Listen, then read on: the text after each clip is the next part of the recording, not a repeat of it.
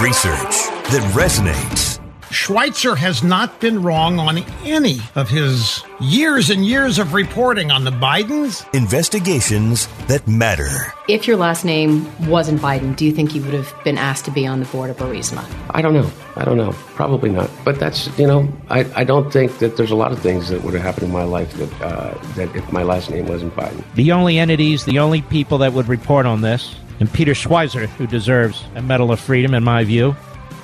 This is The Drill Down with Peter Schweizer. Hello and welcome to The Drill Down, where we drill down on cronyism and corruption in the federal government in Washington, D.C. In for Peter Schweizer once again is me, Eric Eggers, alongside Seamus Bruner the Director of Research here at the Government Accountability Institute. And we are here today to continue to document and talk about the latest developments in this emerging Justice Department scandal.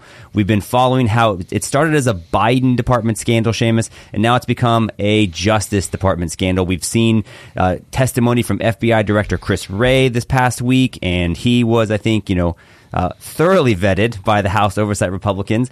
And we also have a new report from Jim Jordan, who's been investigating specifically how the federal government, certain aspects of it, have been weaponized under the Biden administration. Um, takeaways from this most recent week. You've done a lot of TV interviews. What are the things you've been asked the most about? Well, a lot on the Chris Wray testimony, which I have said and have many have remarked on how evasive and non-responsive he was. It's kind of par for the course for Wray and the FBI. Just deny, deny, deny. You know, there's nothing. There's nothing wrong with the FBI. Stop asking questions. So uh, yeah, that was interesting. Um, I think this this weaponization report on the Ukraine stuff is very interesting because you don't often have a foreign government telling the FBI what to do and the FBI capitulating. So that's uh, interesting. That's a fancy word for doing what they said. So it's important to know that a federal, a foreign government, who, by the way, had some spy problems, told the FBI what to do, and the FBI then told our social media entities what to do, and that's among the, the revelations. We're going to talk about that in just a moment. Um, but first, I think Seamus, you know, you've documented the the failures and the problems in the FBI. So I guess were you surprised by the things that you heard Chris Wray say or not say, or is this just the latest iteration of what's been unfortunately? Um, a deterioration of the quality of leadership from a bipartisan standpoint in the Justice Department. Yeah, so uh, you know the best we can hope for at this time with this administration is to have the uh, guys in government hauled in front of a committee and asked a bunch of questions that are difficult to answer, and you always want you know hope hope that the the right questions get asked and the right answers are given. Um, you know, I think Senator Grassley and, and, Senator Johnson have been saying for a long time that the FBI and DOJ have insulated themselves from scrutiny, that they can't be held accountable by normal means. So uh, this is kind of more of an example of that, of their ability to dodge and uh, avoid accountability. Um, so par for the course. We also want to talk about the way the FBI has been aided in being insulated from accountability by their friends in the mainstream media. There's a Washington Post column that I think attempts to shoo away or dismiss the severity of the allegations that Chris Wray fielded from members of the House Oversight Committee by lumping them all together. And we'll read from excerpts of that. And then we actually want to go in and unpack each one of them because it turns out the FBI has been up to quite a lot. And uh, it's easy for it all to get jumbled together. But if you parse out each individual threat, each individual claim that uh, the FBI has been accused of, it's actually quite significant. I think it paints a not very flattering picture of what justice looks like today if you're a conservative. But we want to start with this recent development from Jim Jordan's weaponization committee. And essentially, what they've found is that you know they subpoenaed uh, records from big tech, and what they found is that following Russia's invasion of Ukraine in February of 2022, the Security Service of Ukraine, that's essentially like their secret service, they wanted to identify and take down suspected Russian disinformation operations via influence on social media. So to do that, because Ukraine got a lot of support from a lot of places, but nowhere more so than the Biden administration, uh, they enlisted the support of the FBI to try to identify social media accounts that might be spreading disinformation. And then they said, "Hey, FBI, would you then go ahead and do your work with your very good friends in big tech and you know see if you can do. Remember how you guys got them to suppress all the Hunter Biden stuff in October of 2020? Can we do that again for the Russia thing? And the FBI is like, sure, no problem. So this is what Jim Jordan's weaponization committee found. The committee's analysis of these, quote, disinformation registries revealed that the FBI, at the request of the SBU, flagged for social media companies authentic accounts of Americans, including the verified U.S. State Department account and those belonging to an American journalist. So, what that means is this Ukrainian Secret Service asked the FBI to tell big tech to take down accounts. They said because it might be, uh, you know, the Russian disinformation. Well, so they did it, but in part of that process, and the FBI had no legal jurisdiction to do this, by the way, and that's kind of like the the threat is like, hey, how come? These agencies can now just do whatever they want to do with no legal justification or authorization. And in doing so, they censored the free speech, the constitutionally protected free speech of American journalists and the State Department. I mean, that is the top line headline of this weaponization committee as I read it. Yeah, exactly. I mean, quote from the from the report, quote, in so doing the FBI violated the First Amendment rights of Americans, and here's an important part, and potentially undermined our national security. So now the FBI is in the business not just of censorship, but undermining national security according to the weaponization committee. But here's the best part. So the FBI is doing this on behalf of the Ukrainian security service. Well, as we would find out months later, um, the FBI's, and this, the committee reports this, the FBI's reliance on the SBU's information and judgment is particularly alarming because of well documented, deep rooted Russian influence in the SBU. right. and, and, some of these counts, including uh, uh, plural American journalists that uh, the FBI was flagging to the social media accounts, they were un- these accounts were authentic accounts, and they expressed unambiguously pro-Ukrainian views. So they weren't even pro-Russian accounts. So you've got American journalists who may be having a, a Ukraine flag in their in their bio and they uh, voice opposition to Putin. So these are anti-Putin, pro-Ukraine journalists, and the FBI is still censoring or you know pushing for their censorship at the uh, big tech companies. Uh, it, it's it's pretty remarkable. So that's you know one of my favorite phrases is never mistake incompetence with conspiracy, and I think that I'm inclined to put this more in the competence camp as opposed to the conspiracy camp. I don't think that Russia or that the FBI meant to be essentially a tool for Putin's Russia by working on behalf of an infiltrated and compromised Ukrainian intelligence service to get big tech to do it. But I think it speaks more to what the FBI thinks it's allowed to do and what it considers uh, itself equipped to do in the name of protecting whatever. Uh, and it doesn't matter how many laws they have to violate to do so. Yeah, well, and uh, speaking of incompetence, at Chris test, uh, you know, testimony, he was asked about their relationship with the tech companies, and he flat out denied any sort of relationship whatsoever. Said we don't we don't push for censorship at all. So, uh, not just he was denying not just this kind of a report, but also all of the previous ones where you know we've got the Twitter files. We know about Elvis Chan and we know about what they were doing with Yoel Roth well, over you, at Twitter. You have to tell people what that means because they don't know what that means. Yeah, well, so ahead of, I mean, everybody knows about ahead ahead of the 2020 election. Twitter was pulling down the New York Post, pulling down the stories about the Hunter Biden laptop. They do know that. That was driven by a guy out in the uh, California field office, Elvis Chan, who was an FBI guy and he was at meetings regularly meeting with Yoel Roth, the guy of, head of uh, Twitter safety. Um, so there is direct collusion. We've got the documents, we've got the emails to prove it. And Chris Wray just this past week goes in front of Congress and says, "We've never done that. We don't. I don't know anything about that." There's also so either he didn't know anything about it, or he's he's corrupt. I guess to your point of incompetence, maybe he truly didn't. There's, there's also a particular irony in, and you know, if we kind of go back to, and we've talked about this before, and it's one of my favorite sort of developments. Is and this is a real thing that happened, but the FBI uh, essentially working unwittingly, maybe, if we want to be charitable about it, on behalf of the Clinton campaign in opening up an investigation to the idea that the Trump campaign was colluding with Russia, which was based on misinformation the Clintons fabricated only to combat their very real political vulnerability that they were actually susceptible to Putin because of their involvement in the Uranium One deal, right? So that the Clintons do this investigation, they do this research, they say, hey, partly because of the work that we have been a part of at Government Accountability Institute, and we documented their relationship with Russia. Vladimir Putin paid Bill Clinton to give a speech and profited off of acquiring U.S. uranium assets. At the same time, people were donating lots of money to the Clinton Foundation. This was a real thing. We talked about it. They realized that the Clintons did this was a political vulnerability for them. So they said, how do we how do we beat this? I know. Let's say that Donald Trump is a Russian asset. And so they created, right, the Steele dossier, and then that thing helped the FBI launch Operation Crossfire Hurricane. So it's funny that the FBI would once again now, in the name of doing something to help Ukraine against Russia, also unwittingly be helping Russia because the Ukrainian intelligence service had been infiltrated by Russian assets. Yeah, it's it's deeply ironic, and all, I mean, moving forward to 2020, you've got uh, Joe Biden explicitly saying you're not getting a billion dollars unless you do this thing that helps my family, in the form of Hunter Biden working for the Ukrainian gas company.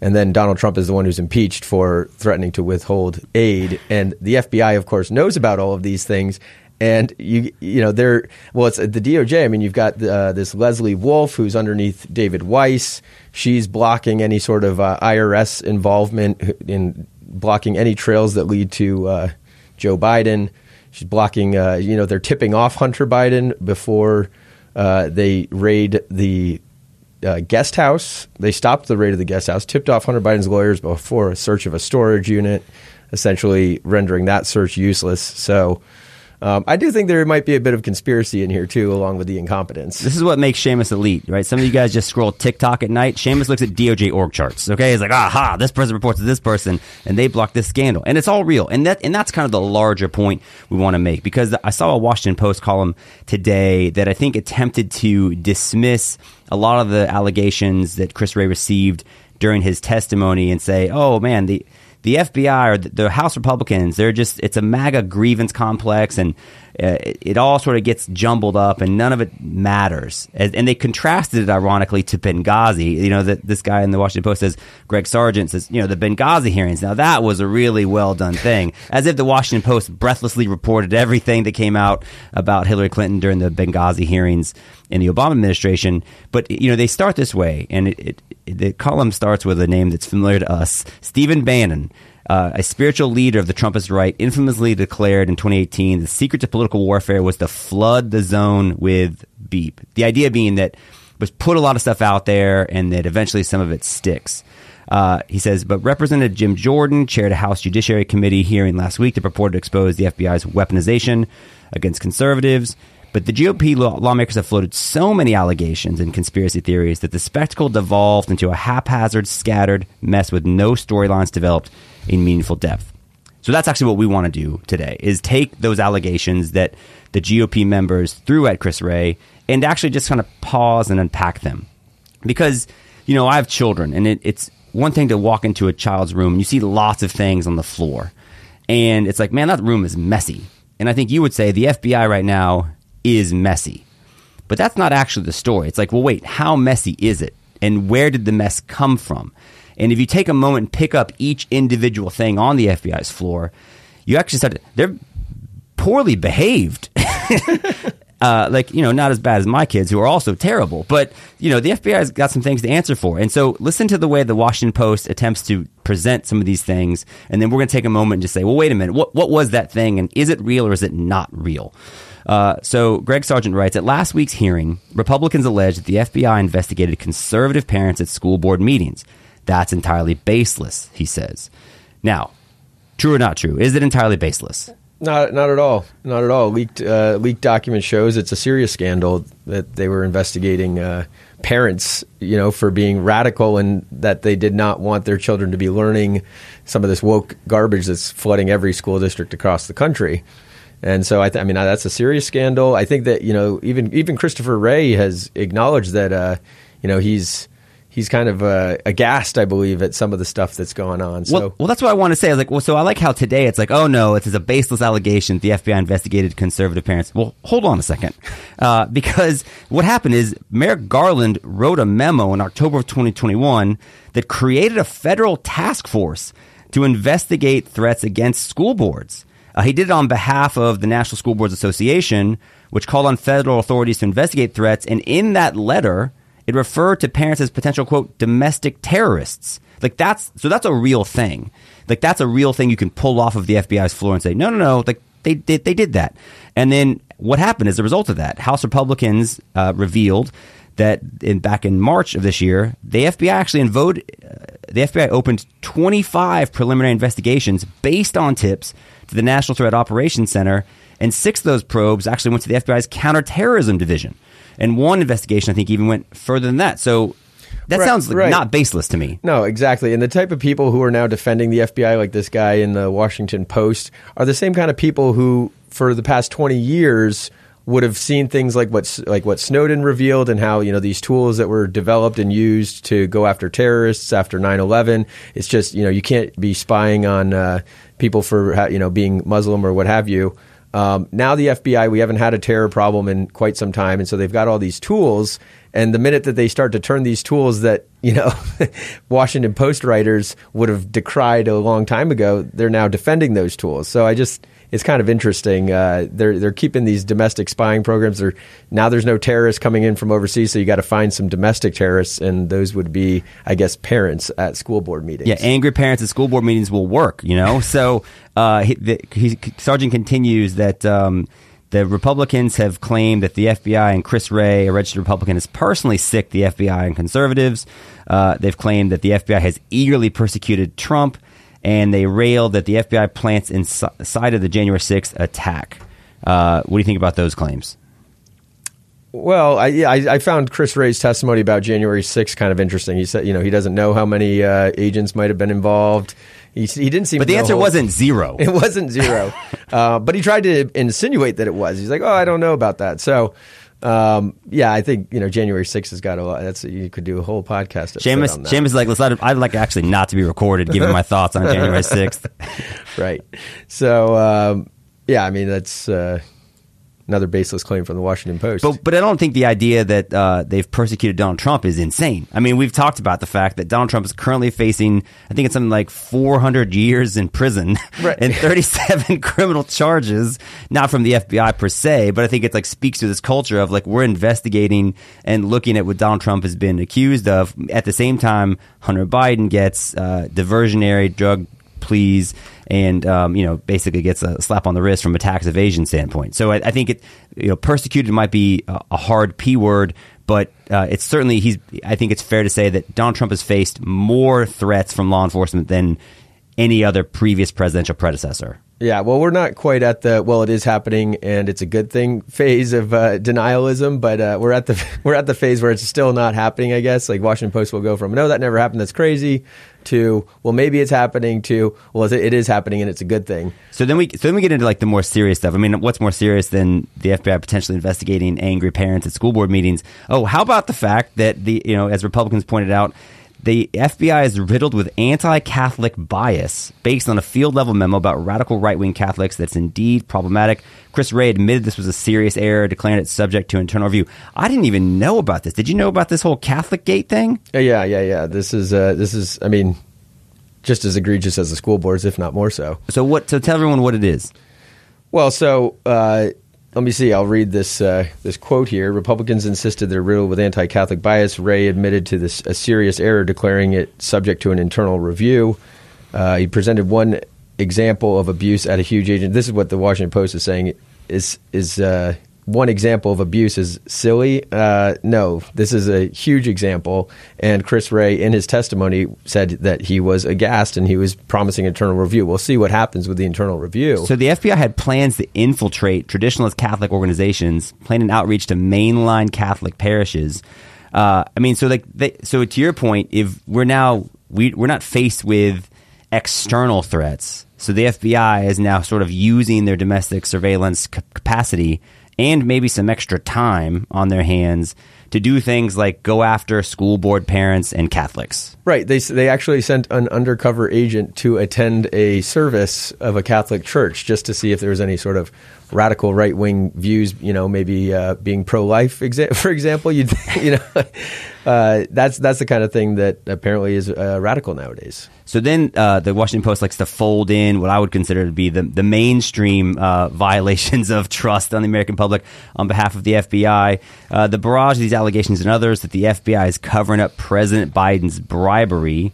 Um, so think about that for a second. And, and you made a point, too, about the way that some of these scandals get unveiled and documented because it's kind of like this slow drip process.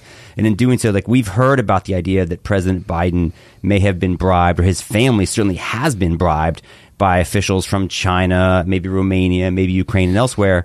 Uh, but because you hear about it so frequently, it tends to lose the sting or shock of the idea that foreign powers, in some cases, in terms of China, hostile foreign powers, are attempting to curry influence on behalf of the United States by bribing the family of the president. Like, I'm old enough to remember when that would be treated as a big deal. Right. Uh, and so instead, it gets like, oh, well, that's actually just old news. Right, right. Well, I would encourage uh, listeners to go back and check out the podcast on Timothy Thibault, the former FBI guy who was totally rigging the investigations into Hunter, Hunter Biden. He was trying to block Tony Bobulinski from being able to testify. They didn't want to know anything about what one of the Biden family's legitimate business partners who was making legitimate allegations against the Bidens. They didn't want to talk to him. Um, you know, I'm looking at half a dozen names here, maybe a dozen. You've got just two of the names that Gal Luft mentions Joshua Wilson. He's a FBI agent. He was involved in the uh, IRS whistleblower testimony. He is the one who signed the subpoena for the Hunter Biden laptop, which they promptly buried and didn't look into for a few years. Uh, another guy Gal mentions is a prosecutor at the Southern District, Daniel Richenthal. Uh, one of the same the same prosecutor of Patrick Ho, he convinced a judge not to let Ho mention the Biden's name. So, in addition to that, you've got uh, Leslie Wolf, who the IRS, IRS whistleblower says uh, obstructed Biden investigation. She didn't let them look into uh, uh Joe Biden when they were looking into Hunter Biden. And uh, yeah, I mean, they tipped again. I mentioned earlier they tipped off Biden's lawyers about a search of a storage unit, which you know that search is now useless.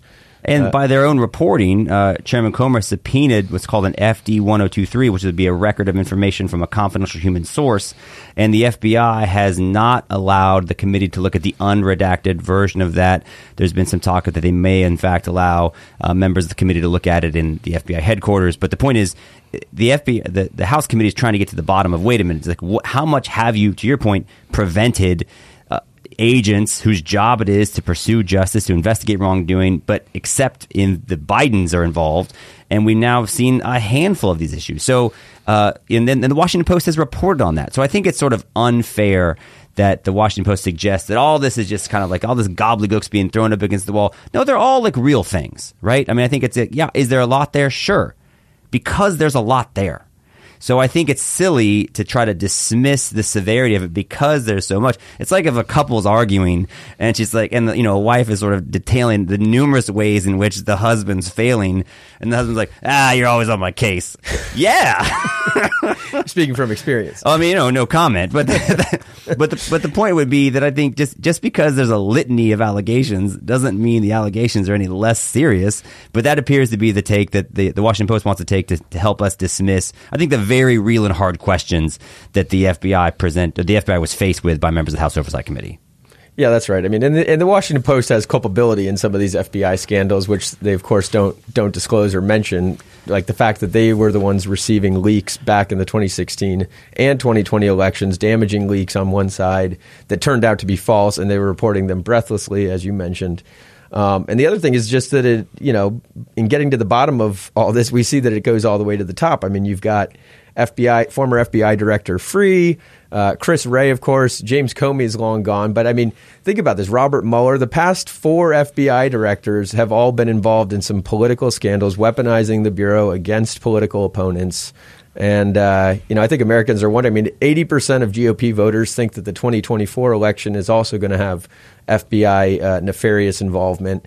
That's a big problem. And when Americans can't trust both their elections and their law enforcement, uh, they don't have a whole lot of options. Well, and I would say this uh, the idea that the federal government's being weaponized on behalf of one political party to persecute the other uh, wasn't hurt when, and you mentioned the name Gal Luft, Remember, so this Gal Luft is the guy who said he went to the FBI. This is a whistleblower who came forward and said, I came to the FBI with information about dealings with Hunter Biden and this Chinese energy company, that a Chinese energy company, you mentioned the name Patrick Ho, that we know has been involved in bribing the Bidens, right? So he says, Hey, I've seen the way that, and we know that this Chinese energy company has done business with Hunter Biden.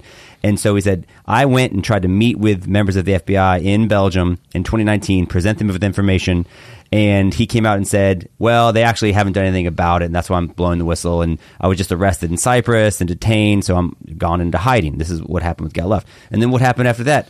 Biden's Department of Justice announced charges against him for working with that same Chinese energy company that we know was bribing and doing business with Hunter Biden. Yeah, it's it's pretty hilarious that uh, I mean all of the guys that Gal Luft was telling about CEFC, and again, you know, his credibility is in question for being in business with CEFC.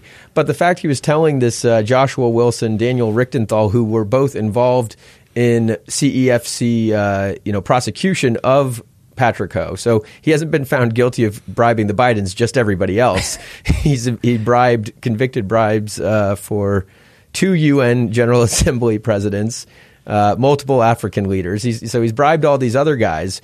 But then when someone comes forward and says, you know, he might have been bribing the Bidens too, they're like, oh no, no, no, arrest No, absolutely not. Wait, say that again. Impossible. that's a thought crime. Uh, no, that, but that's exactly, and we're sort of joking about it, but that is the reality. Uh, and unfortunately, there's nothing funny about it. And so I, I, you know, I know it's silly to think that we would expect the Washington Post to have an uncritical or objective take on House oversight, uh, Republican House Oversight Committee hearings into the FBI. But I think that that I think it's telling that while the coverage of it is attempt to be dismissive because of the totality of allegations. It's like you have so much to say that none of it was developed in depth.